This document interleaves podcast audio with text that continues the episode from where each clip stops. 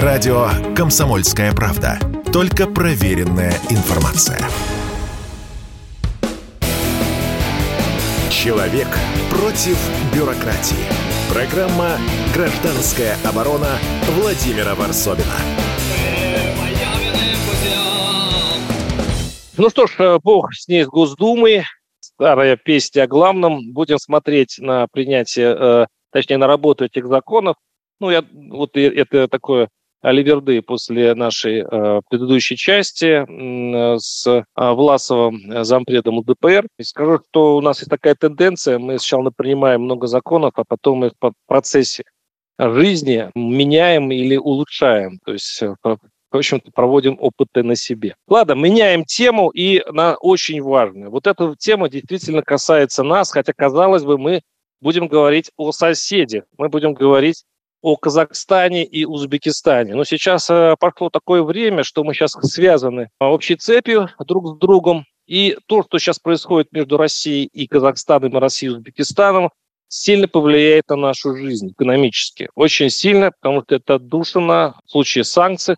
Мы можем надеяться вот только на наших соседей, а Казахстан и, и Узбекистан – это все-таки очень крупные и важные страны.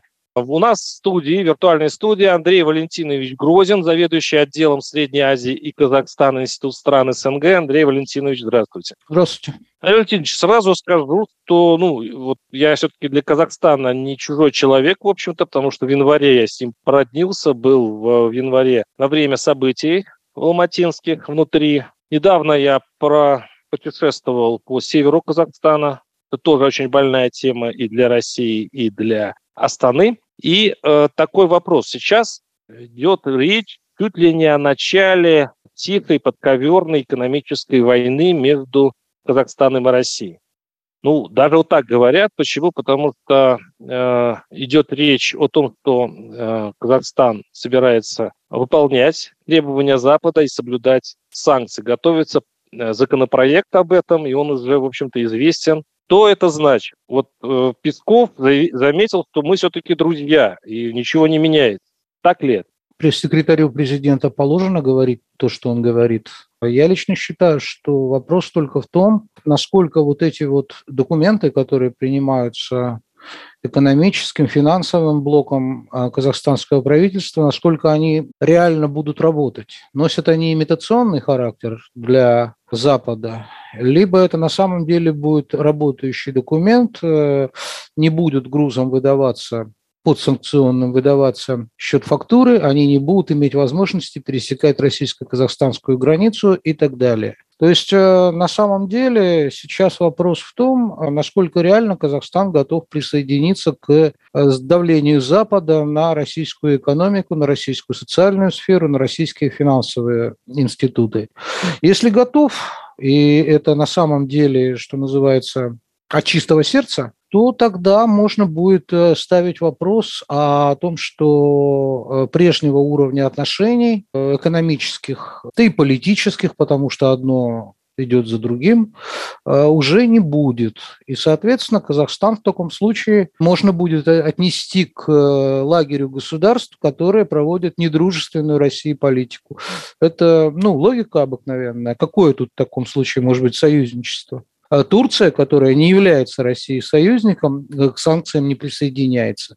А Казахстан, э, вот наоборот, что называется. Ну, в чем тут... логика э, казахов? Ведь у нас очень протяженная граница с ними. Ну, просто там тысячи километров. А мы связаны с э, казахами не только исторически, но и экономически. Очень много связей.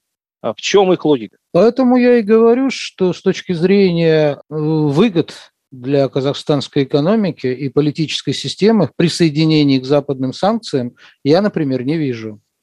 Разрыв экономических связей э, и последующее затем э, с неизбежностью последующее затем политическое охлаждение скажется самым прямым образом на всех сферах жизни казахстанского общества, э, казахстанской экономики, казахстанской политической системы, поэтому я полагаю, что если у руководства Казахстана есть хоть немного здравого смысла и чувства самосохранения, э, то эти шаги, которые сейчас анонсированы, они, скорее всего, не должны быть реализованы на практике. Потому что в противном случае э, России придется пересматривать полностью свою экономическую политику на казахстанском направлении. Тогда необходимо будет отказываться от преференций на прокачку казахстанского и перевозку казахстанского сырья через российскую территорию, тогда надо будет переходить не на союзнические отношения в экономике, а на отношения сугубо экономические. Никаких преференций. Силах, извините, да. а в силах ли Россия вот в своем состоянии, в котором она отрезана от многих рынков, отрезать еще, э, ну то есть какие, какой урон Россия получит в случае отхода от нее Казахстана? В любом случае это, конечно, будет неприятно. А для особенно неприятно для экономических субъектов российских, которые завязаны на казахстанский рынок. Это и некоторые торговые сети, это некоторые э, сегменты и сектора нашей агросферы, это отдельные крупные предприятия в сфере машиностроения, сельхозтехники, э, приборостроения, электротехники, оборонно-промышленного комплекса, которые э, значительную часть продукции которых закупает, э, закупал и продолжает закупать казахстанский потребитель. Э, это серьезная проблема для э, трудовых коллективов, особенно в регионах, граничащих с Казахстаном. Если предположить вот такую вот, пока еще все-таки, на мой взгляд, достаточно фантасмагорическую картину, полный переход экономических отношений от прежних к сугубо рыночным, российская экономика получит, российский бизнес, э, ведшие дела в Казахстане, получит серьезный удар. А в силах ли Россия? Ну, я полагаю, что в силах. Просто в случае, если Казахстан начнет явочным порядком вводить санкционный режим против России, то у России просто не останется другого выхода, кроме как а, защищать свои экономические интересы на этом направлении. Также точно вот мы сейчас об этом, с Украиной, мы, сейчас, например. Да, да, да. Вот сейчас мы подойдем вот к этой ну, действительно странной и неожиданной теме, каким образом Россия может себя защитить в истории с Казахстаном. Но я замечу, что я вот был на своей родине, в Мордовии, там такая кондитерская фабрика, которая была завязана на Казахстане тоже, в том числе она поставляла туда свою продукцию. Последние месяцы заказы упали практически до нуля, и э, приходится даже, в общем-то, распускать людей. Э, потому что, да, потому что все, фабрика э, находится на грани банкротства вот именно в том числе и из-за этой причины. То есть если, если подобные связи будут рваться, но с другой стороны, я был недавно в Нур-Султане, он пока еще Нур-Султан, э, город, столица Казахстана, и мне, в общем-то, намекнули на истинную причину. Они говорят, что есть большое лобби со стороны больших э, бизнесменов, э, промышленников, кстати говоря, которые заинтересованы в том, чтобы не попасть во вторичные э, санкции, чтобы их не наказала Европа, потому что Казахстан за время своей независимости успел очень сильно, а, очень сильно интегрироваться с западным бизнесом, и поэтому, выбирая между Москвой и, э, условно, Вашингтоном и Брюсселем, мне так казахи говорили э, вот на севере Казахстана, в городе Уральске, именно бизнесмены. Они говорят, не заставляйте нас выбирать. Потому что если нам придется выбирать, то выбор между тем, что мы э, вместе с Россией попали в изоляцию, и вариант, если мы останемся со всем миром, мы выберем мир. Ну, прям со всем миром. Весь мир, это, знаете, очень преувеличенно сказано. Я уже упоминал Турцию, я, можно упомянуть Индию, можно упомянуть Китайскую Народную Республику, можно упомянуть Узбекистан, можно упомянуть Таджикистан, э, да, десятки стран. Собственно, давным-давно уже известно, что санкционную войну против России ведет, э, ведут страны золотого миллиарда. А, ведомы англосаксонскими э, кормчими э, Запада. Запад, Запад – это не весь мир, это часть мира. То, что Казахстан таким образом солидаризируется с э, этой частью мира, объявившей России экономическую войну, ну, это выбор Казахстана. Очевидно, что вот те бизнесмены, которые делились с вами своими опасениями правы. Только здесь дело не только в кормчих казахстанской экономики, но и политических руководителях Казахстана потому что и их семьи, и их кошельки, и их сердце, в конце концов, оно тоже все не в России. Оно нет, именно... подождите, нет, в России. Э, дети Такаева находятся в России. Ну, это ни о чем особенно не говорит. По большому счету, Касымжамарт Кемелевич тоже когда-то, да, окончил ГИМО. Да, да. И возможно, что его... Я, я не говорил, кстати, о президенте. Президент э, – это фигура отдельная. А вот э, если посмотреть на состав кабинета министров, если посмотреть на руководство э, законодательной власти, если посмотреть на э, высшее руководство судебной власти и посмотреть, где хранятся их бизнес-интересы, где живут их и учатся их дети, где э, отдыхают их жены, и первые, и вторые, и третьи, то вы увидите, что это не Россия. И даже не всегда Дубай. Это именно что Англия, старая добрая Англия. А мне такое впечатление, что вы говорите не о казахской элите, а о российской элите. Но мы об этом поговорим чуть позже. Мы сейчас прервемся на пару минут и вернемся в том же составе. Оставайтесь с нами. Чтобы получать еще больше информации и эксклюзивных материалов, присоединяйтесь к радио «Комсомольская правда» в соцсетях – в отечественных социальных сетях. Смотрите новые выпуски на Рутьюбе, читайте телеграм-канал, добавляйтесь в друзья ВКонтакте, подписывайтесь, смотрите и слушайте. Радио «Комсомольская правда». Самая оперативная и проверенная информация в эфире и соцсетях. Человек против бюрократии. Программа «Гражданская оборона» Владимира Варсобина.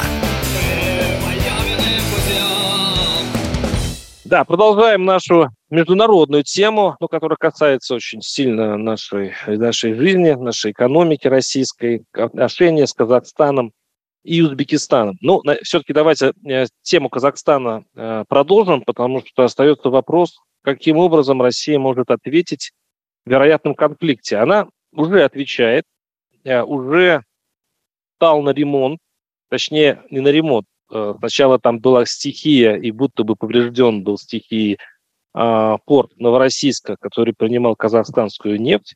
Потом нашли э, там в море э, мины Великой Отечественной, со времен Великой Отечественной войны, из-за чего снова притормозилась отгрузка казахстанской нефти. А сейчас принято решение суда, которое из экологических нарушений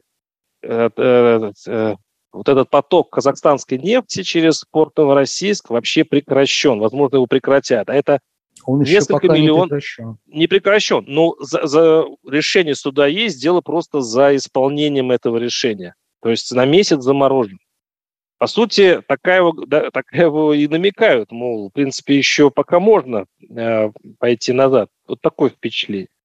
Но пока это пока, такие нежные э, уговоры идут и намеки что будет, если все-таки ну, как бы начнется уже возможное применение тяжелой артиллерии?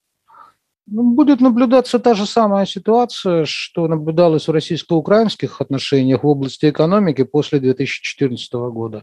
Э, я думаю, что до каких-то таких э, совершенно брутальных проявлений, э, как мы наблюдали в 2014-2015 году, не дойдет. Все-таки это исключено, как мне представляется, в российско-казахстанских отношениях. Но разрыв экономических связей, перевод э, существующих экономических отношений на сугубо рыночную основу, это неизбежно в таком случае, при таком развитии событий. Пока э, все-таки Казахстан в очень серьезной степени зависим от России по массе объективно существующих параметров вне зависимости от того, где хранит э, свои капиталы казахстанская элита, хотя и в России частично тоже, кстати говоря, э, вне зависимости от вот этих вот субъективных моментов есть объективные зависимости. 80-85 по другим оценкам э, объем, процентов объема казахстанского сырья, идущего на мировые рынки, проходит через территорию Российской Федерации.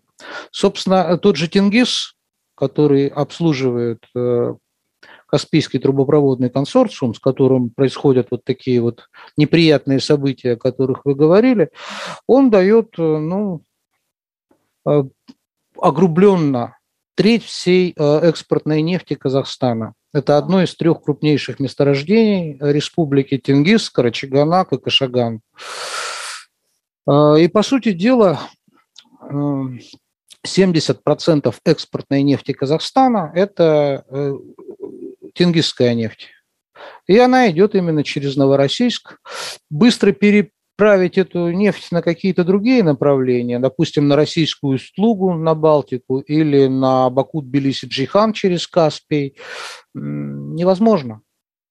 Это, во-первых, крайне дорого, во-вторых, не существует э, логистики, которая могла бы освоить подобного рода объемы перевалки, а на ее создание необходимо несколько лет. И большие Каев дал задачу такой нефтяникам своим, и идет речь, видимо, о строительстве э, специальных портов на Каспийском море, чтобы, э, ну и так далее. В общем, Такаев э, демонстрировал, что он будет искать обходные пути, и было заявлено об этом, а думаю, с деньгами тут вопросов там не будет. Я думаю, что западные партнеры помогут Казахстану выкупиться из этой ситуации и профинансируют вот это строительство. Ну, через 3, 4, 5 лет, может быть, и можно будет создать дублеры, которые будут сопоставимы с тем, что переваливается через Новороссийск. Э, при самом современном э, технологическом э, развитии этого проекта, при беспроблемном финансировании, есть куча объективных ограничителей. А, ну, хорошо, построится нефтеналивная инфраструктура на трех портах Казахстана на Каспии. А чем возить-то будут? Танкерным флотом? А танкеры самолетами привезут или все-таки по Волге? А, и масса таких вопросов. Инфраструктура, кроме того, Каспий – это море в силу своих физических, географических особенностей, не предполагает гигантских маршрутов, э, чтобы там танкеры ходили караванами. Э, прокладка трубопровода – это отдельная песня, тоже ну, очень Там Россия песня. давно уже пробуждает, возбуждает экологические вопросы, вот и на Покаспию. Иран тоже, вдруг, не только Россия. Вдруг озаботилась экологическим равновесием в этом прекрасном море. И, ну, и думаю, что так как сейчас э, идет договор, четырехсторонний, по-моему, договор по Конвенция. Каспию, да, она может, в общем-то, заблокировать э, любое там строительство, но это, к этому еще пока дело не дошло. А, да, а, кстати говоря, по поводу вариантов действия Москвы. Есть ведь еще Северный Казахстан. Есть населенные русскими людьми. И уже попал э, в эту историю Киасаян, да, наш известный так называемый сатирик, которому запрещено въезжать в Казахстан из-за того, что он отругал Казахстан за его позицию и вообще намекнул, что, вообще-то говоря, русских там много. Русскую карту, как, кстати, в Украине, может разыграть Кремль? Вряд ли. Это, во-первых, не наш метод.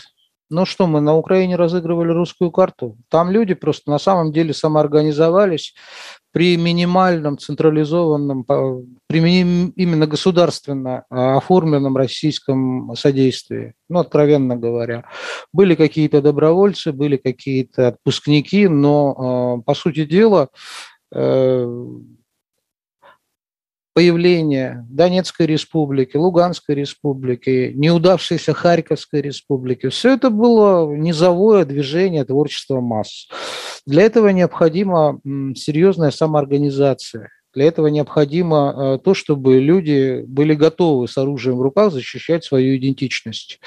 Э, Северный Казахстан – это депрессивный регион, в экономическом смысле, в демографическом смысле в особенности. Люди предпочитают переезжать э, на территорию России в соседние области, а не отстаивать собственные культурные, языковые этнические, исторические, религиозные ценности. Э, там люди достаточно неконфликтные. В 90-е годы э, там наблюдалось определенное брожение, которое, если бы Россия захотела, можно было бы легко трансформировать некие сепаратистские Э, движение, настроение и, может быть, даже образование государственное. Но этого не было. Россия всегда поддерживала э, целостность и суверенитет Казахстана. Что бы ни говорили казахские национал-патриоты, о том, что вот-вот Казахстан повторит судьбу Украины, э, это вот вот-вот идет уже, по-моему, лет 30, и как-то все никак не реализуется. Россия Понятно. не работает в этом смысле. Надеюсь, что, кстати, очень надеюсь, что украинский сценарий вообще больше нигде не, не будет а, повторяться. Давайте в конце передачи затронем э, все-таки историю Узбекистана. Узбекистан делает все, чтобы не повторить путь Казахстана, тут я не говорю про Украину, и э, сотрудничает с Россией изо всех сил. Сейчас э, в магазины э, техники приходит э, такой, э, такая фирма казахская, называется «Артел». И вот э, она будет поставлять, конечно, в большей степени переименованный Samsung, но уже э, он будет допущен в, российские сети. В этом смысле в Узбекистане маленький праздник. С другой стороны, все помним, что произошло в городе Нукус э, в в Узбекистане. Там произошли странные э, беспорядки, которые были кроваво подавлены. И сейчас многие гадают, что это было. Это действительно э, казахские, продолжение казахского, казахской этой весны, да, когда зимы, точнее зимы. говоря. И кому, да, и кому это выгодно? Ну, это методом исключения достаточно легко понять, кому это выгодно. Это выгодно России? На мой взгляд, совершенно невыгодно. Может быть, это выгодно Пекину? Я думаю, нет. Это не их метод и совершенно не в стилистике Китая. Поджигать регион рядом с Синьцзяном. А, может быть, это выгодно туркам? Тоже невыгодно. Турки, наоборот, обхаживают Ташкент а, после смены власти в 2016 году просто вот с каждым годом все сильнее и сильнее. Поджигать в этом смысле Каракалпакию ну, совершенно было бы контрпродуктивно. Тем более с учетом того, что спецслужбы все равно узбекские найдут и уже, судя по всему, нашли, э, откуда ведутся следы, откуда это все. Скрыть это невозможно полностью. Но э, это... Кому выгодно? Получается, что только тем, кто хочет создать проблемы русским, китайцам, персам, ну и, собственно, самим странам Центральной Азии, которые, как тот же Ташкент, например, как Узбекистан, не слишком активно включаются в санкционное давление на Россию, либо вообще не включаются. То есть это Запад. Ну, э, ну я скажу так, из своего опыта э, странствий, да, и аналитики я скажу, что обычно самый главный организатор этих бунтов э, это или Запад, возможно, или головотяпство местных властей. Вот а в этом случае, главный, скорее всего, и то, и то имело место. Главный организатор всех революций, это я вам скажу по опыту, это сама власть. Спасибо. С нами был Андрей Валентинович Грозин, заведующий отделом Средней Азии и Казахстана Института стран СНГ. Спасибо за разговор. До свидания. Всего доброго. Программа «Гражданская оборона» Владимира Варсовина.